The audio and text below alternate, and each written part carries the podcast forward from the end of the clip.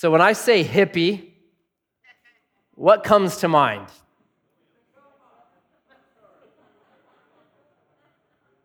Summer of Love, Flower Power, Woodstock, Volkswagen buses, marijuana, right? No baths, BO, beards. There's a package with that one word, right? We have an image that immediately pops in our head because it has a long, rich history now in America of what a hippie is. If I said millennial, what comes to mind? Part time barista, but that's hard because it's like three hours a day. Beard, I feel a lot like, I feel, I feel, I feel, right? Single speed bike that they ride around Portland with their pet chicken, right? So these words, they're, they're just one word, but they actually have this picture and this package, and you could write an article just based on that one word. Okay, I say that because we're uh, going to encounter a word like that in the Bible. And it's the first time in Genesis 14, the first time in the Bible we hear the word king. Common word to us, but we're introduced to the idea of a king in Genesis 14. It's what they do, it's how they act, it's tribute, it's war, it's, it's this package that's going to be developed from Genesis 14 all the way into Revelation 22. The king, right? And it's brilliant. Like one of my favorite parts is the first time God, the Father, is called the king. It's in the book of Exodus. It's after he has punched Pharaoh in the mouth 10 times. Now, Pharaoh is a guy that needed to be disciplined. He was killing God's babies, throwing them into the Nile River. And God gave him chance after chance after chance after chance to repent and to stop what he was doing. But finally, God's patience runs out. And he takes care of Pharaoh, rescues his people, and then right after that, Yahweh is called a king. Brilliant. He's a king that takes care of evil and rescues his people. I love that. And you keep moving, you get in Isaiah and how Isaiah develops this idea of king, just brilliant. You could spend, I could spend all tonight just on that. We won't, we'll just look at the very first introduction to king. So, verse 1, Genesis chapter 14. In the days of Amraphel, king of Shinar, Arioch, king of Ellasar, Chedorlaomer, king of Elam, and Tidal, king of Goim. These kings made war with Bera, king of Sodom, Birsha, king of Gomorrah, Shinab, king of Admah, Shemeber, king of Zeboim, and the king of Bela, that is Zoar. And all these joined forces in the valley of Siddim, that is the Salt Sea. Twelve years they had served Chedorlaomer, but in the 14th year they rebelled. In the 14th year, Chedorlaomer and all the kings who were with him came and defeated the Rephaim and Ashtaroth Karnaim and the Zuzim in Ham, the Emim in Shaveh Kiriathaim, and the Horites in their hill country as far as Seir, as far as El Paran on the border of the wilderness. Then they turned back and came to En Mishpah, that is Kadesh, and defeated all the country of the Amalekites and also the Amorites who are dwelling in Hazazon Tamar. So the challenge was how to put the most difficult words to pronounce in one paragraph. They just won right here. So this is the winning paragraph in the Bible. All right? So we see a king for the first time. And what are these kings? They're bullies, right? They, for 12 years, have put these other cities underneath their thumb, forced them every single year to pay tribute in wheat and barley and goats and donkeys and oxen and just, you know, ruining them. Never able to get out of this cycle of always having to pay tribute to these other kings. So they're bullies. And finally, this group in the South get tired of giving their lunch money to a bully and they rebel. Ever felt that way? So I saw this tweet one time by this guy, it cracked me up. He said, Hey, I ran into an old high school buddy of mine. He took my lunch money again and made me a great Subway sandwich. I thought that was so good. Eventually it comes for you, right? So these guys are bullies. They believe might is right. If we can force you to give us stuff, we're going to take it from you. And finally, there's a moment where these southern cities stand up and they say, no more, right? It's the Karate Kid moment. It's the Biff versus Michael J. Fox McFly moment. no more. We're not taking anymore. And so, what we read is like the movement of this army from the north. They're actually a northern group that controlled this southern group, and they come down what's called the King's Highway. If you don't know Israel ge- geography, that's okay. The King's Highway is on the eastern side of the Great Rift Valley, where the Sea of Galilee is, and the Dead Sea and the Jordan River. It's up on this high plateau, and they come just ripping down this, and as they go down, they methodically crush anyone that would come to rescue the group they're going to go fight with. So they are just defeating anyone that could possibly be an ally to the kings that have rebelled against them. They're just brutal. Just crush, crush, crush, crush, crush. And now they end up in a war with the people that rebelled. Verse 8.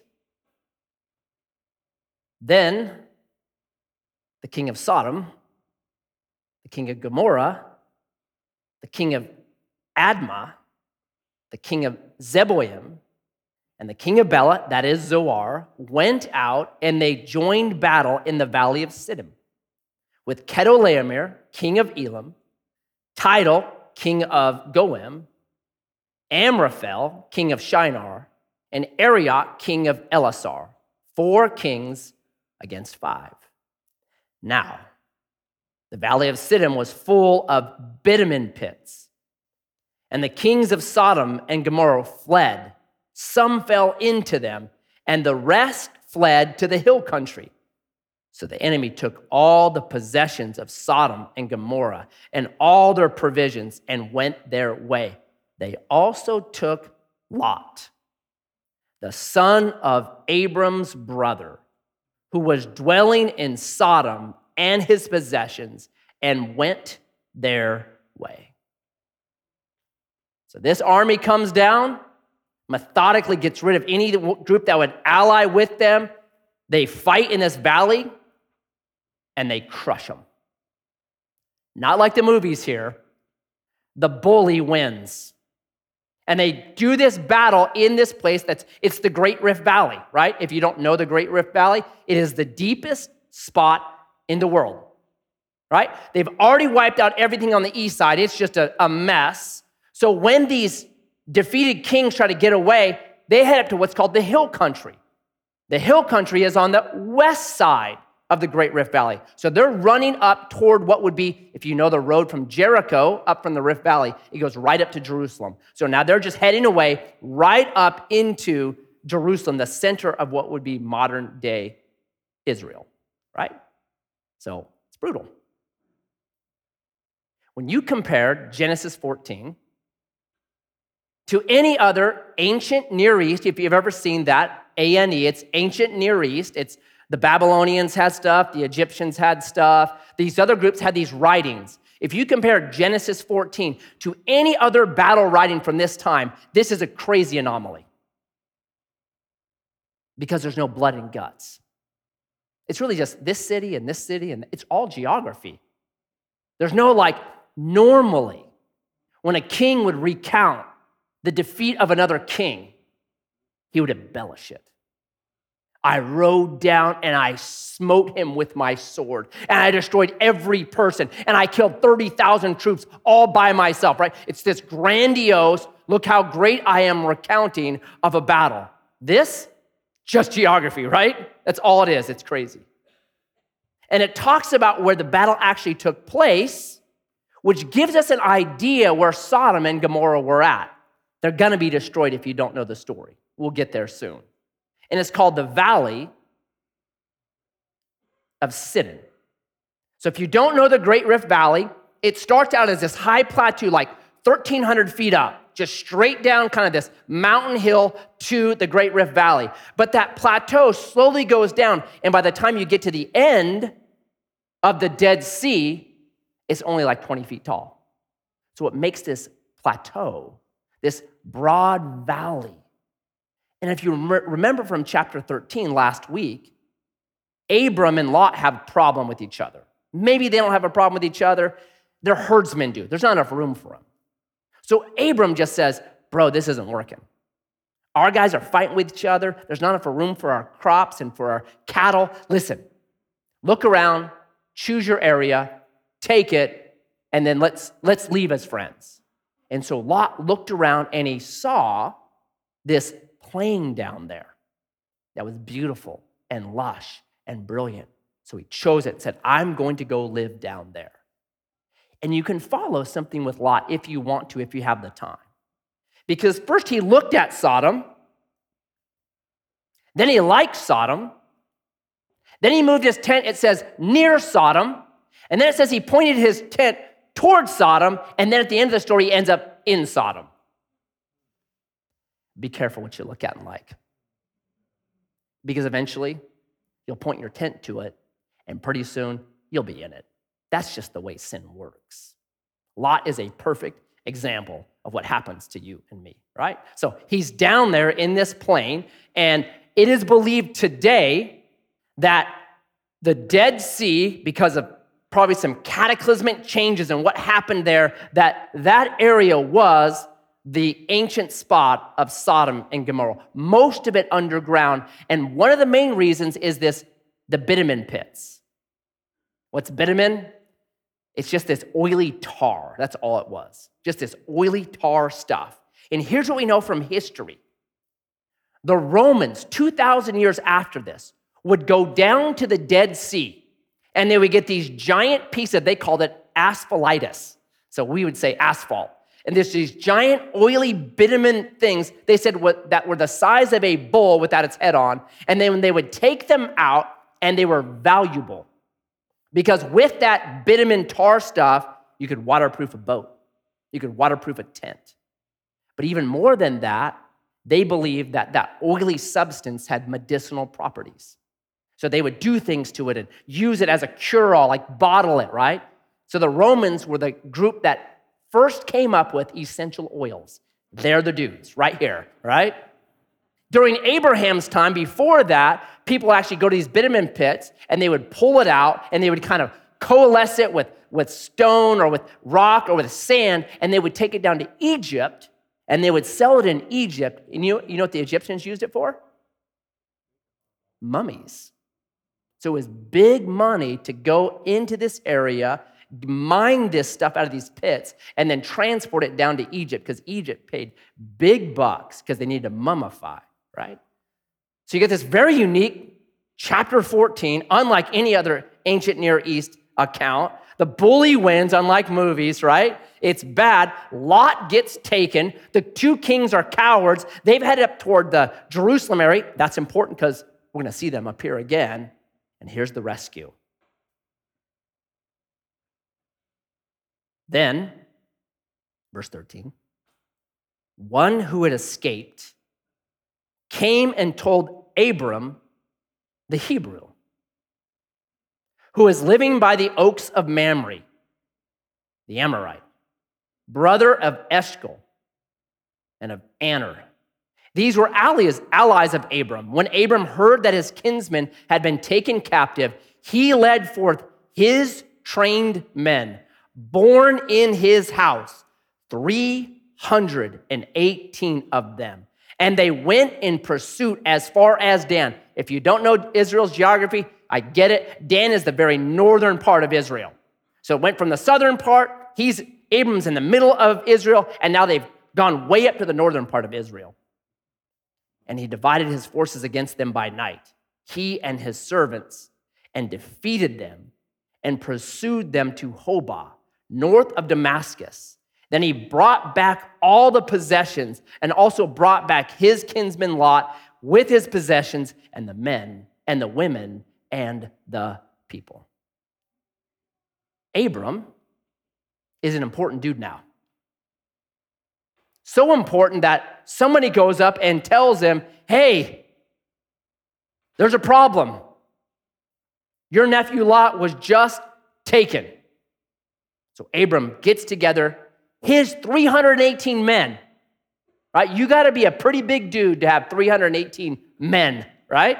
Gets together his 318 men. They head north in pursuit all the way up north to where the victors were up there. They surprised them at night. And what do you think an army that had just gone way down, defeated a bunch of people, took a bunch of spoils, came back home? What do you think they were doing when they got home? They were partying, they were getting wasted. And Abraham comes in and wastes them, right?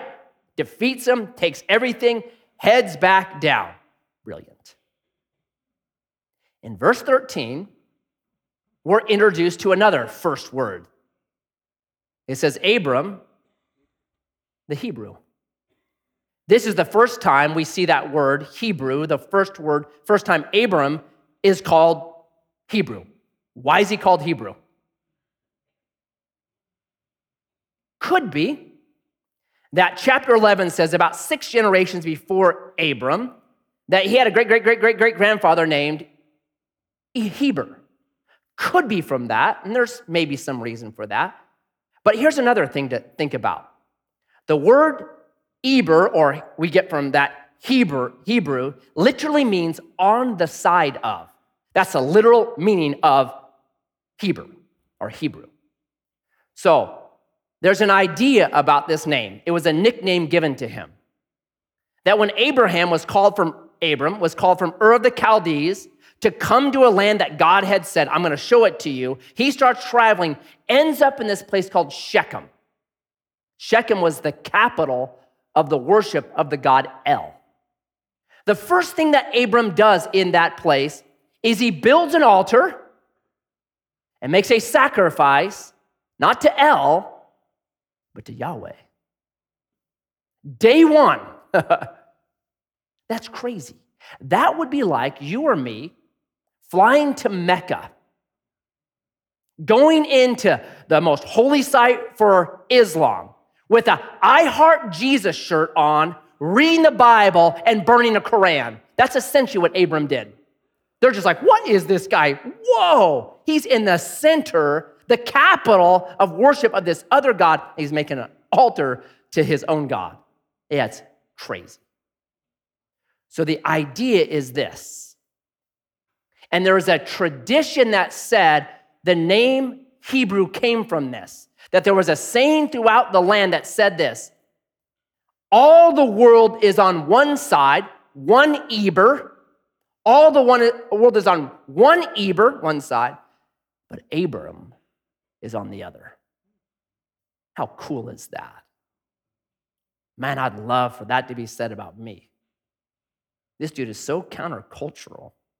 He comes at the center of this idolatrous worship that was probably perverse and all that. And he just clashes immediately with that culture.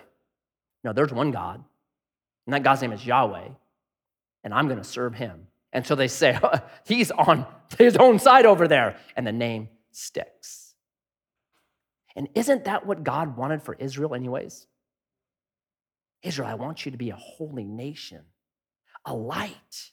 I want you guys to be a demonstration to every other nation. This is what happens when you're on my side, when you're my people, when you serve me.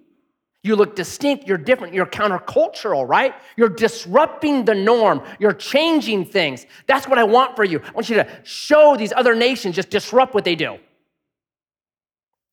Maybe it's like this Have you ever driven in a country where they drive on the wrong side of the road? I mean, what's wrong with them? Come on, right? The first time I did it, I've done it in Africa. The first time I did it, it was 2003. I'm in Thailand and I rented a moped because it was five bucks. I'm like, fantastic. So I was doing fine because I would get behind a car and I would just lock on that car and it would get me close to where I needed to go. Then I'd figure it out, right? So as long as I was following another car, no problem. Well, I finally came to this intersection. It's one of those places where six roads come into one spot, just crazy. And I need to take a right, and my guy I was following, this white car, turned left. And I'm like, uh oh. And when I turned, I just snapped back into USA. And I turned, and all of a sudden, there is a flood of vehicles coming right at me. I felt like a cat thrown into a pack of dogs right? I'm dodging, weaving. I get to the side of the road, and I don't know Thai, but I can tell you what they were saying to me. I knew it, right? That's where we're supposed to be disruptive, against the flow. All the world is on that side, but man, these Christians are on this other side. So was Israel an Eber? No. We did First Samuel about a year ago. And by chapter 10, what they said to God was this Give us a king like all the other nations. We don't want to be distinct. We want to be different. We don't want to be strange. We don't want to be weird. We just want to fit in. The same tendencies you and I have today. And so they tried to fit in. In fact, they got worse. God says, You're even worse than the nations I drove out. So I'm going to give you over to the rest of the world. And they go into exile in Babylon. You want it? God says, You can have it then. You can have it full force in Babylon. I think God sometimes does that, gives us over to our worst thing to show us that's not actually what you want, right? And what they needed, the Bible says, is this is real simple. Ezekiel 36, they needed a new heart. They need a new spirit. And so we come to the New Testament, and what does Jesus say to us? Be an Eber, be salt, and be light, be distinct, be different. Right? The Gentiles love their friends, big whoop. You be different. You love your enemies. The Gentiles pray for people they love. You pray for your enemies. You bless those that persecute you. You be distinct. You be counterculture. You, be, you disrupt the norm. That's what Jesus says for you and me to do. All the world should be over there, and Christians should be over here living as a distinct colony of heaven, demonstrating a different way to live, right? So Abraham gets together his 318 men. Why is it 318? That's all he had. But you read commentaries, and whenever there's numbers in the Bible, I don't know what it is, but everybody wants to be like, look, I've discovered something new. Be careful of people that love to discover new things in the Bible, right? Look at what this number means. I read a commentary once on this number, 318, and this is what they said. They said 318 is the sum of the 12 prime numbers between 7 and 47. So I kept reading to see, like, what spiritual purpose did that information have? What is that supposed to do for me? How does that help me follow Jesus more? Hmm? Didn't say anything about it after that. Just a random, stupid rabbit trail. Waste of time. And I've just done it to you. Just be careful. It was all he had, right? He had 318 men. He took them all. Here's what I love he had personally trained them, and they were born in his home. He had taken his time and his effort to train up these 318 men, never knowing when he might need them. Never knowing. If he hadn't done it, man, it's too late, right? You can't train 318 men up in a day. It was he was already pouring into 318 men that were born in his home that he knew personally. And he, because he did that, he had an army to go rescue his nephew? Are we training up people? As a dad, am I training up my five children? As a pastor, am I training up people? Am I going to release them on the world as great kingdom kids or not? As a house of God, are we training up 318? Are we doing that? Are we discipling? Are we equipping? Are we doing those things? 2 Timothy 2 2, Paul says this to Timothy Take what I've taught you and teach godly men who will teach godly men. That the church only grows through spiritual reproduction. One man learning, training the next man learning, training the next man learning. That's the only way it works. And I'll tell you, there's no better way to work out your salvation than to start trying to train somebody else with their doubts and their questions and all this. And you're like, oh man, I got to figure this out. I didn't even think about that. Wow. Like, there's no better way for you to figure it out than to help somebody else figure it out. I love that. So he goes down and he rescues Lot. Will he have to rescue Lot again? Yeah, chapter 18. This time it's a war. The next time it's through intercession. This time it's physical. The next time it's prayer. And here's what Abraham demonstrates to his selfish nephew Lot. Right? We've already learned that in chapter 13. Kind of selfish, kind of after his own thing, not like a generous dude. Here's what Abram is demonstrating to his spoiled nephew Lot loyalty. I'll be loyal to you. He is. I don't know what happened to Lot's dad. I don't know. Lot's dad's never around. Abraham become Abram becomes the father figure to Lot, and he demonstrates this loyalty to him, even when he's kind of spoiled and self-centered. I love that. Sadly, there's a lot of men that learn more about loyalty from their dog than they did from their dad. Because there's not a lot of Abrahams anymore doing this. So there's a book I read it. I still really like it. I'm going to read it again. It's called Adam's Return. Just fascinating book. And uh, it goes into these ancient civilizations and how all pretty much every ancient civilization had a point where a dad would say to their boy, You're a man now. Bar mitzvahs, toga virilis, spirit quest, right? Uh, like all the ancient tribes had this time. You got to go out and you've got to go kill a bear. You got to do this kind of thing, this great manly thing, and come back, and then we will put our hands on you, and you're a man now. Just, just a brilliant, interesting, fascinating book, right? And a side note on that, like, I don't know if we realize this, but the world that we live in now is not like the world that most of history was. If you go pre industrial revolution, pre 1800s, throughout the entire world, which parent would spend more time with the boy? Dad, right?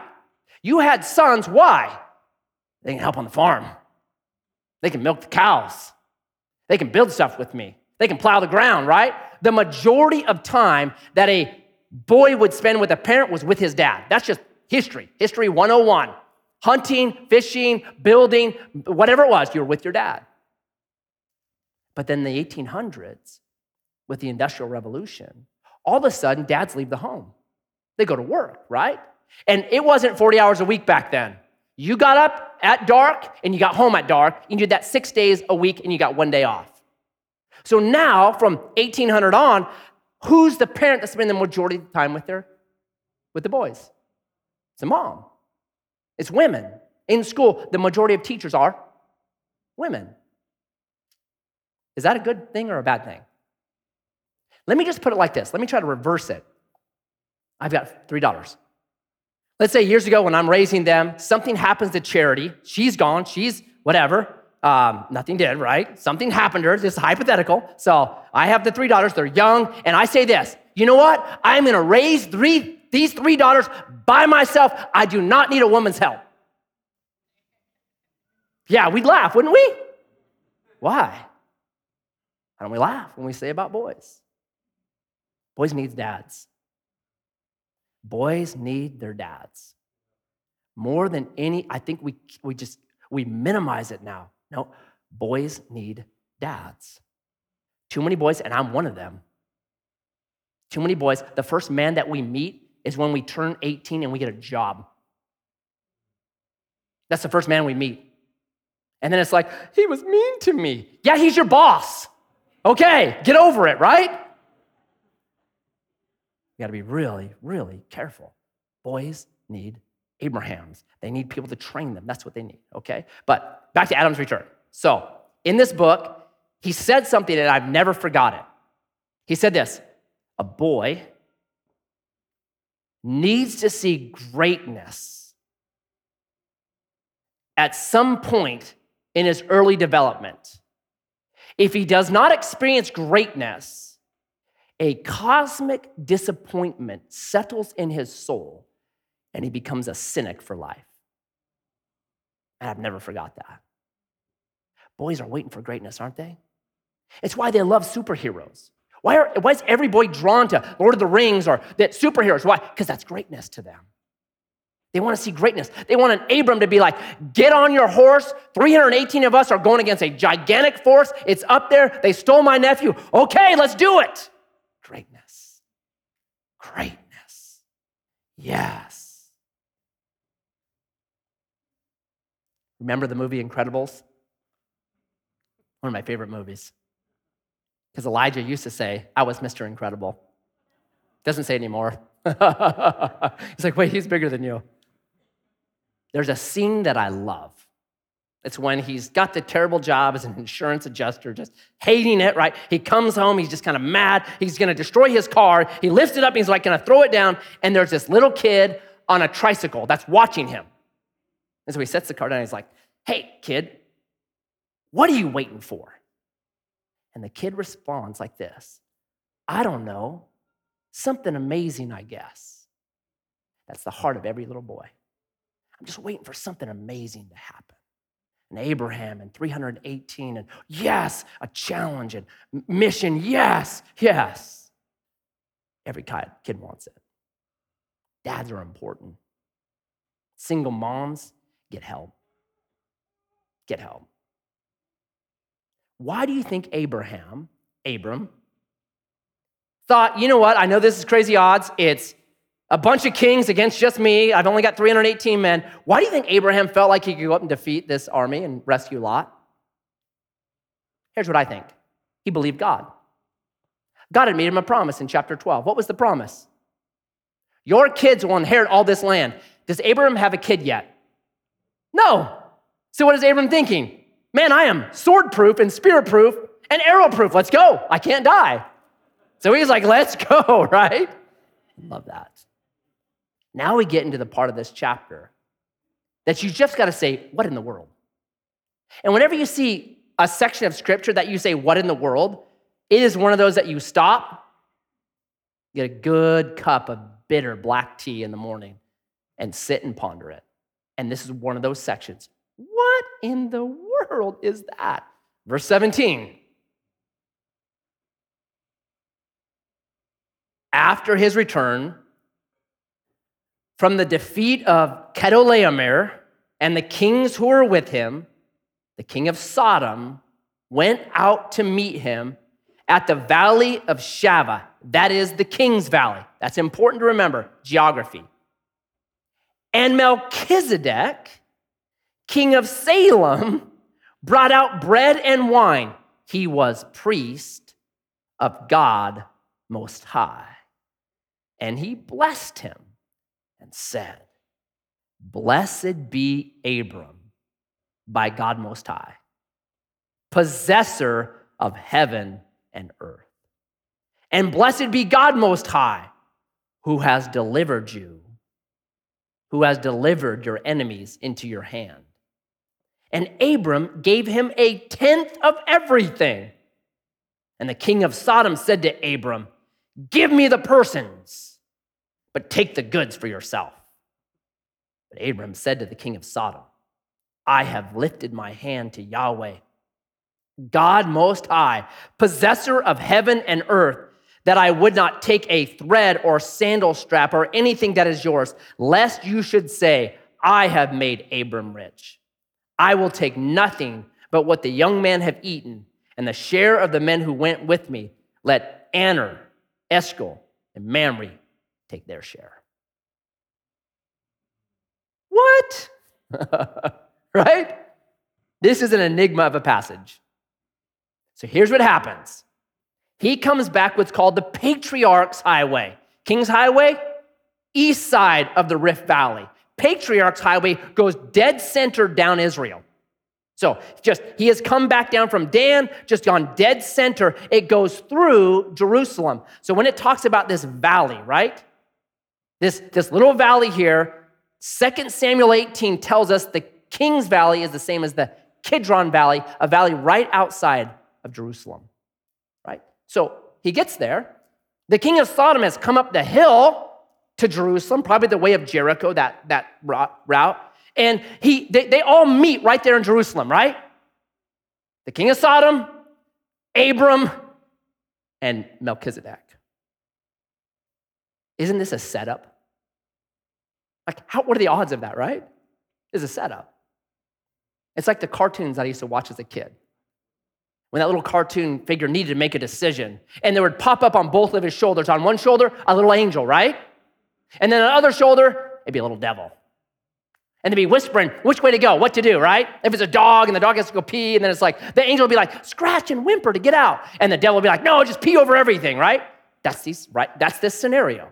We already know from chapter 13, verse 13, that Sodom is a very wicked place.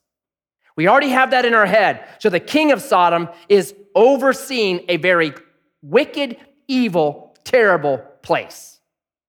So we have this choice here. You've got the king of Sodom coming up, and he's got an offer for Abram. And you've got King Melchizedek coming, and he's got an offer for Abram. Do you know after every great victory, there's always a greater attack? Elijah defeats the 450 prophets of Baal Praise, and it hasn't rained for three and a half years, Praise, and all of a sudden it's a monsoon. Runs a marathon. He's so excited.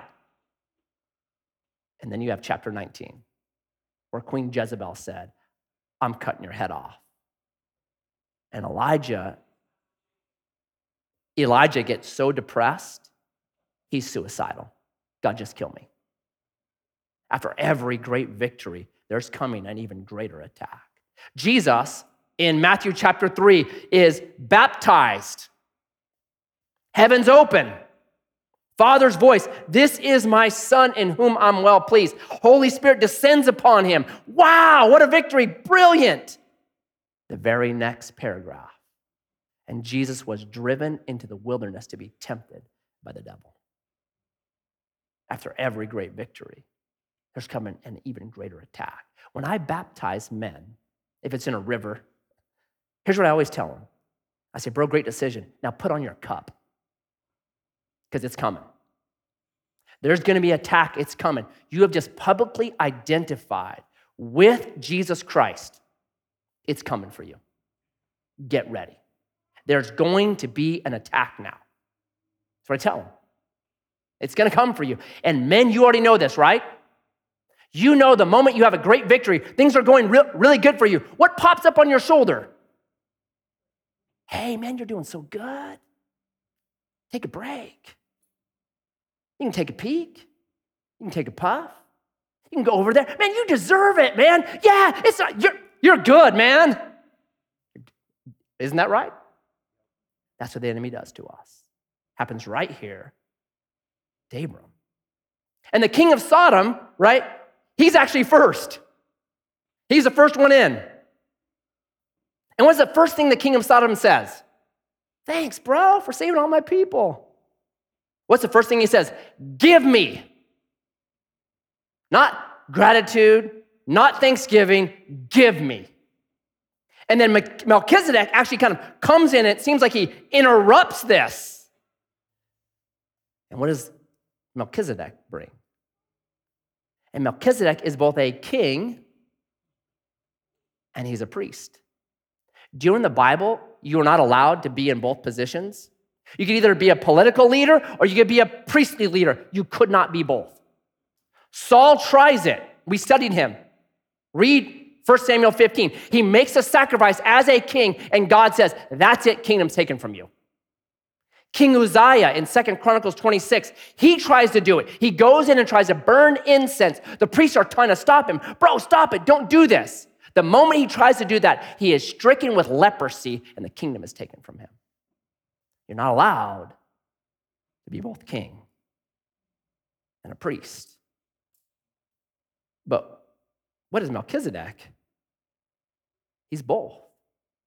He's the king of Salem. Salem literally means peace. He's the king of peace. Salem is geographically where Jerusalem is. He is the king of Jerusalem because the Kidron Valley is right there. And what does this priest king Melchizedek bring to Abram? Bread and wine. Do we ever see a king priest bringing bread and wine in another spot in the Bible? My goodness, right? Some commentators like, you can't say that. That's not, that was a normal feast. Uh, okay, whatever. Minimally, Melchizedek, king, priest, is bringing a feast to Abraham, and he feeds him and blesses him and preaches an important message to Abram. Listen, this victory you got, God gave it to you. Don't be full of pride. Don't be arrogant. God gave you this. So, who is King Priest Melchizedek? Some commentators say he's just a king that happens to be a priest and happens to be the priest of the Most High God. Okay. I believe it is a pre incarnate appearance. It's God the Son appearing. And it's not the only time we'll see him. We'll see him with Hagar. We'll see him in chapter 18 when he's coming to destroy Sodom and Gomorrah, when the wickedness has got too bad, and we'll see him wrestle with Jacob over and over. In fact, Jewish commentaries before Jesus' appearance actually had what they called the second Yahweh. There was the first Yahweh that was transcendent and spiritual, and they knew from the Bible, like, there's this second Yahweh that seems to appear in physical form. So they called him the second Yahweh. So I believe, personally, it, it fall wherever you might, that is Jesus. It's God the Son, I should say, pre incarnate appearance. And you can read Hebrews chapter 5, uh, Hebrews 7, he appears in the Psalms, like, like he's a big deal. But even if you don't, I want you to notice something. Where is the priest, the king of God the Most High? Where's he located? In Canaan. Was Canaan a good spot or a bad spot right now? It's a really wicked spot. It's so wicked that um, God's going to destroy it. God will talk to Abram about it. I'm going to give them 400 years, but their wickedness is really bad. We find that they were actually practicing child sacrifice, that they've unearthed Canaanite cities and they found in the walls infant babies that were put in there and then hold up when they were still alive. A way of protecting their home. Child sacrifice that way. They were wicked and evil. Where's God's priest, minimally? Where's God the Son, possibly? in the worst place possible. Do you know that? We got all these people that are like, you know, where was, why, why didn't God preach to the Aborigines? Or what happened to all the people that were in America before we came? You know, what's happened with the Native Americans? That never heard, right? We have all these things. But man, when you read the Old Testament, here's what you see God has a plan for Israel, no doubt, but there's always these interactions with the nations. And this is one of them. Here's an interaction with a nation showing God loves them too. I'm putting my high priest minimally, possibly God the Son, I'm putting him right in the center of the worst place possible. When God goes after Pharaoh over and over, God says this I want Pharaoh to know who I am. So I'm taking out piece by piece the 10 wicked, evil gods he serves, so he'll know that I am the true God. God's always demonstrating, right? We have this funny idea that the only way that the gospel message can get out is a missionary with the Bible. We're going to limit God like that? Because I read the Bible and I don't see God limited like that. He appears to people in dreams, in angels. He appears as himself, right? Chapter 18. He grabs Abram just in the Ur of the Chaldees and says, Hey, I want you to do something. Like, oh, don't limit God that way. And if you have questions on this, grab the book Eternity in Their Hearts by Don Richardson. Brilliant. He just goes back in ancient civilization and shows that God appears to all these people way before a missionary with the Bible. My favorite is the guy that built Machu Picchu. You know that place? Hidden city up there, no one could find it. We didn't find it for a long time. Found it in the 18, I think, 50s or so. And when they found it, they discovered these writings of the guy who wrote it. Really, really complicated name. I won't even try it. But he's the guy that built the whole spot, and he was a king, so his stuff got written down. And they worship the sun. And one day he's out there, and a cloud goes over the sun. He's like, wow, a cloud can blot out my God. And the cloud leaves, and he puts up his thumb, and he goes, My thumb can blot out my God. That's not a God. And then he started to search, and he wrote down what he found. And they practiced human sacrifice, and they practiced war, and they were brutal. But the guy that built Machu Picchu said, That's not the God, that's the real God. He's God of love. And he loves us so much, he sent his son for us. He discovered all that before a missionary with a Bible ever came to him. Because the Bible says this Jeremiah 29 13. If you search for me with your whole heart, you will find me. How many farmers in their farms, how many villagers in their village that never had the chance to get stuff written down because they weren't important enough had the same revelation given to them? Oh, I think heaven's going to be packed full. God demonstrates right here, I love people, right? So you've got Abram, so taken by this king priest Melchizedek, guess what he does? Take 10% of my stuff. Just met him. Here's 10%. Anyone ever do that? Anyone ever meet somebody for the first time and you're so impressed with them, you tally up your net worth and you're like, here's 10%. I'm worth about a million, here's a 100 grand. Anyone do that? Because I'd love to meet you for the first time. Maybe I got a shot, right? Like, this is crazy. Crazy. Gives it to him. No people do that.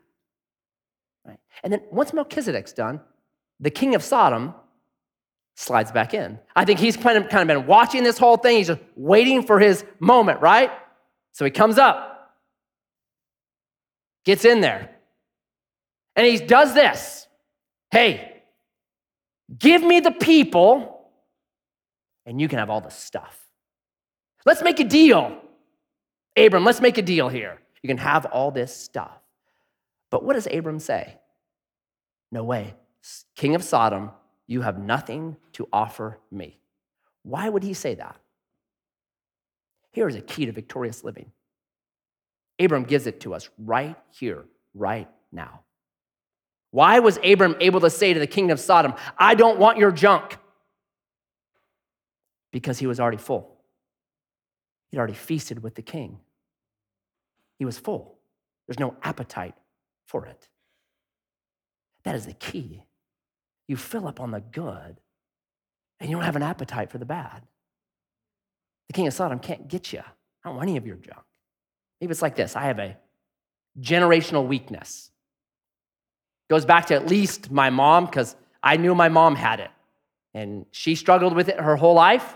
I inherited it. I have the same exact weakness. What's my weakness? Breyers natural vanilla. I don't know what you thought I was gonna say, but that's it. Right? She would have a bowl of ice cream every night, and so did I growing up. So it's still like, ah, man, ice cream. I love ice cream. I don't really, cake, you can keep it. Pies, I'm okay with it. Ice cream, I love it. Right?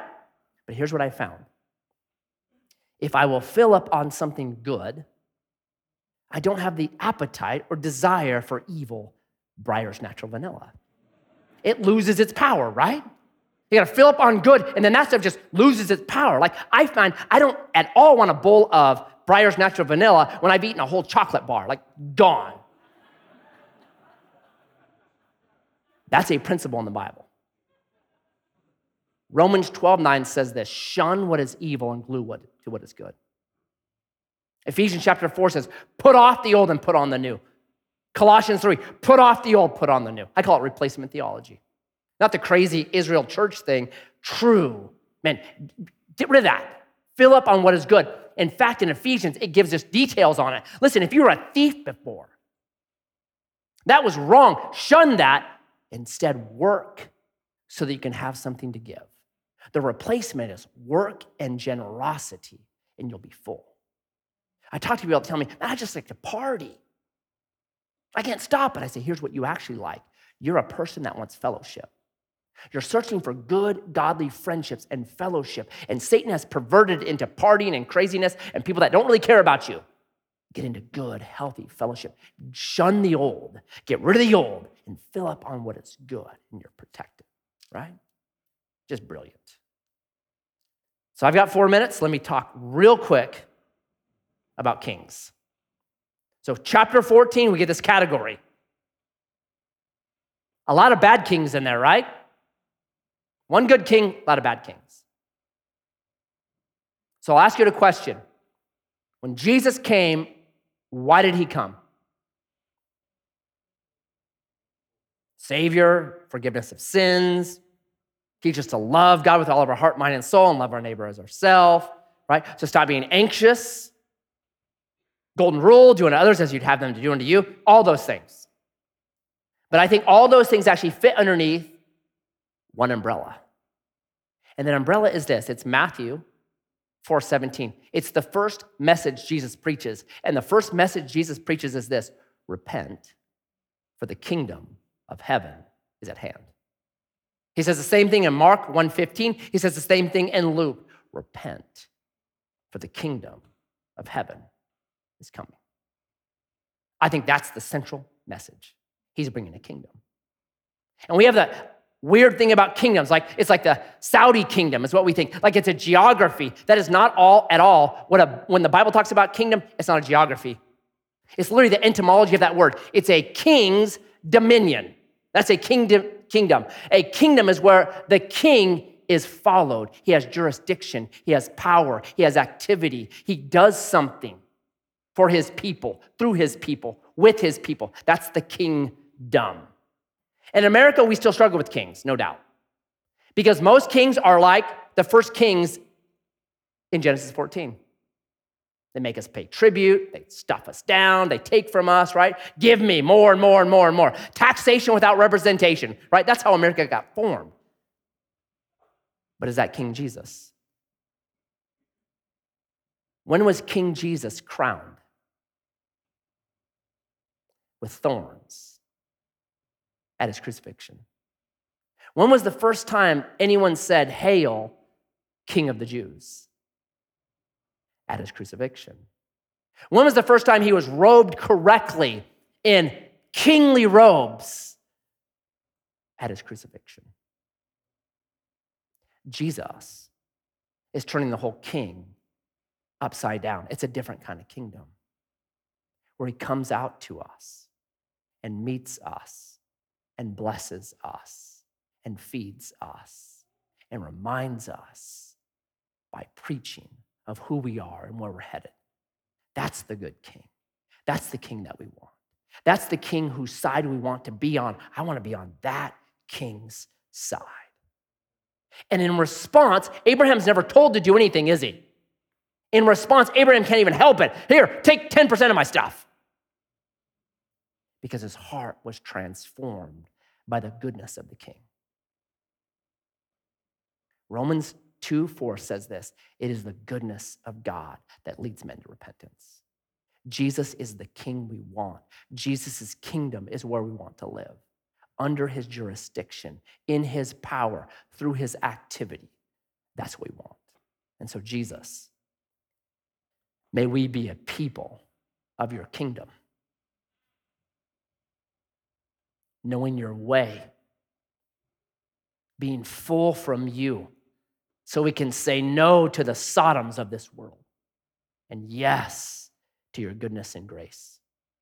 So fill, empower us, and send us out as kingdom ambassadors. And we pray this in Jesus' name. Amen. Amen. God bless you guys.